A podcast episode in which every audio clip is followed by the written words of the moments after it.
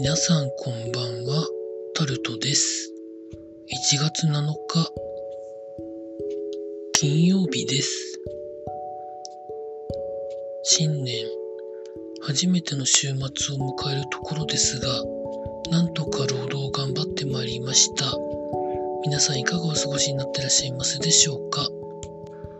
今日も時事ネタからこれはと思うものに関して話していきます。オミクロン株をはじめとするコロナの再拡大がかなり早い足で迫ってきているような感じがする今日この頃なんですけれど今日は全国で6214人の新たな新規感染者が見つかったという沖縄の増え方が今一番すごいんでしょうか？過去最多の1414人。東京が922人で先週の金曜からおよそ12倍になっているということで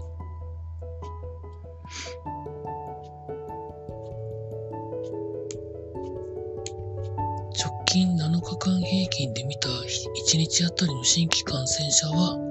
およそ339人で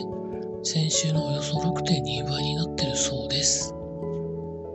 大阪は676人。広島も過去最多の429人ということでその他全部で13都府県が100人を超えて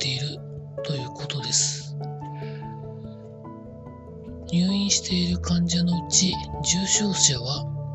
昨日から27人増えて91人になっているそうです。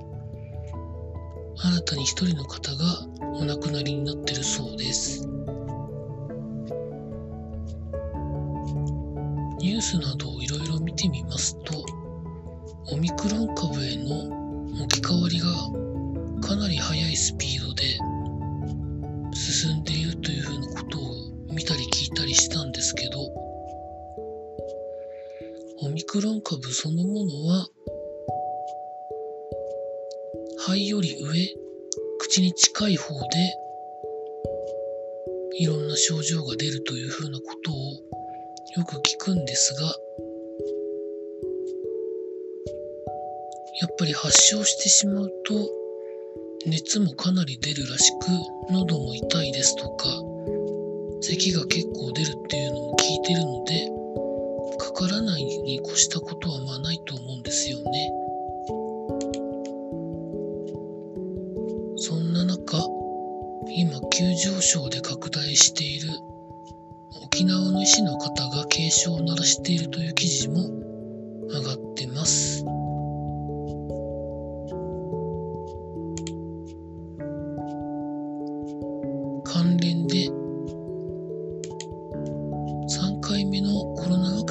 接種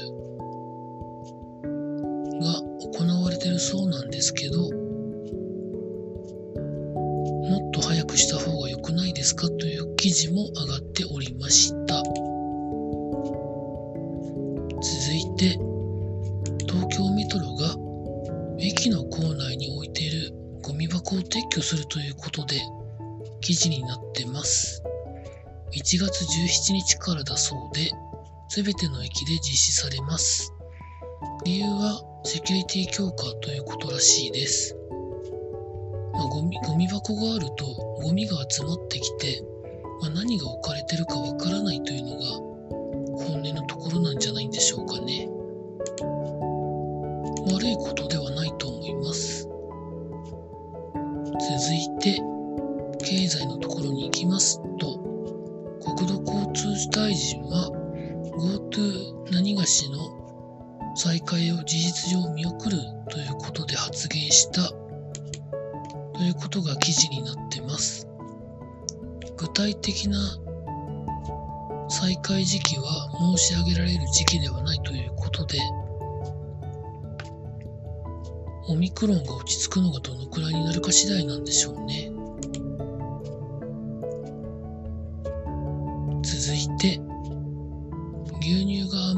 しょうがないんですけどという意見があった件については廃棄を年末年始では生じなかったということで記事になってます。まあ様々なところで牛乳買いますとかいうことがありましたよね。コンビニで。まあ安くはするけど売るとか、スーパーで売るとか、そういうことがあったので、まあ良かったんでしょうね。続いて、サンマの不漁が3年連続続いてるということで、記事になってます。2018年の取れてた量の8割減になってるということで、まあ、お値段がそれなりにもうお高いところで推移しているそうです。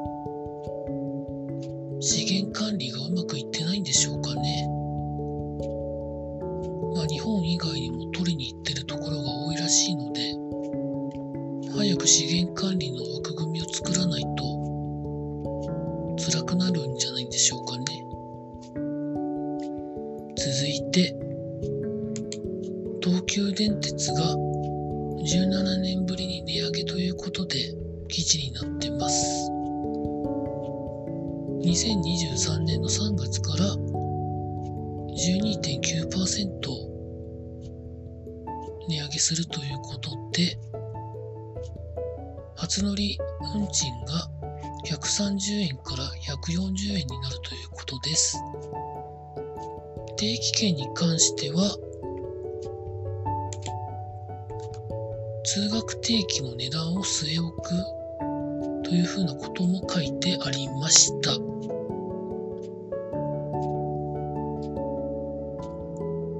人が乗らなくなって経費が変わらないか増えるという状況なので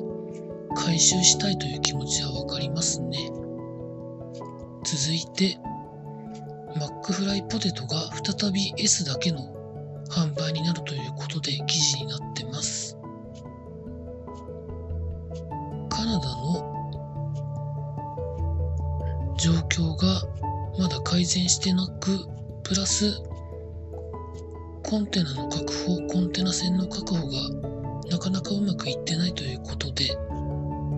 一時 M と L が復活しましたが、今回の販売休止に関しては、まあ、1ヶ月ぐらいやるというふうなことを言ってたみたいです。続いて、スポーツのところに行きますと、カーの日本代表が強化試合としてやる予定だったウズベキスタン戦がウズベキスタンの選手が日本に入国することが難しいということで中止になるということが記事になってます。日本の政府がビザを多分出さないんだと思うんですよ。コロナの再拡大の影響で。これは何ともしがたいところですよね。続いて、高校サッカー選手権は準決勝と決勝を残してるんですけど、準決勝に勝ち上がっていた関東第一高校のチームの中でコロナに感染した人が出たということで、準決勝を辞退するということが記事になってます。今2人感染してるということらしいんですけど、その人たちを除いて全員検査して陰性だったら出ればいいのかなとも思うんですけど、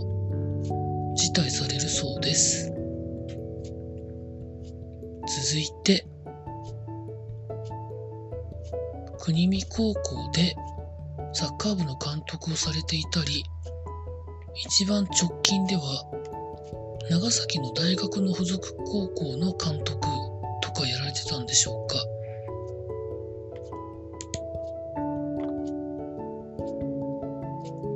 小峰さんが亡くなりになったということで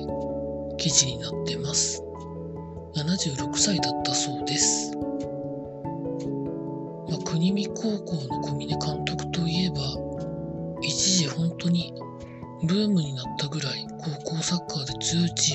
チームを毎年作ってた印象があるんですけど、まあ練習トレーニング方法では一部 YouTube でどんな練習をしていたかっていう動画が上がってますけど、まあ、今だと結構しんどいトレーニングや練習を課してたみたいな感じなんですけどね。まあでも、日本の育成年代の貢献度は多分むちゃくちゃあるので、まあ歴史に名前が残っていくんじゃないでしょうかね。お悔やみ申し上げます。最後に、ヤクルトのマスコット、つば九郎が2回目の FA 宣言をしていましたが、やっぱりという感じで残留することが決まったということで記事になってます。年俸は5万円で、ヤクルト1000が飲み放題ということで、記事になってます。会見にはドアラが代理人として同席していろいろ言ってたそうです。まあそういうまあシナリオなんだなという言葉なんですけどね。まあでも今回もいろんなメディアや団体を巻き込んでというところはさすがつば九郎さんうまいなというところを感じました。以上そんなところでございました。週末はですね、なんかしようかなとは思ってます。以上タルトでございました。